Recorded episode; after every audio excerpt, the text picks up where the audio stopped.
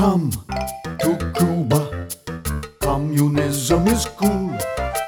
Drive a 56 Buick, maybe share a cigar with Raul. Relaxing siestas, spectacular waterfront view.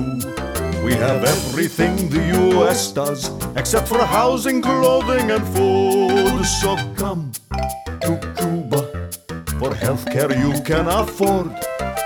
Let us remove your appendix, you might even meet Michael Moore. Why would you stay in America where capitalism has failed? Where Wall Street takes all your money, but nobody ever gets jailed. Come to our communist paradise, your money cannot disappear. And nobody's scared of depressions because we've had one for 56 years. To book your seat now. When you come home dressed up like Castro, you can watch your neighbors freak out. Stay in Cuba, we'll make you glad that you've come. You'll see, the communist model's quite easy to swallow after eight or nine bottles of rum.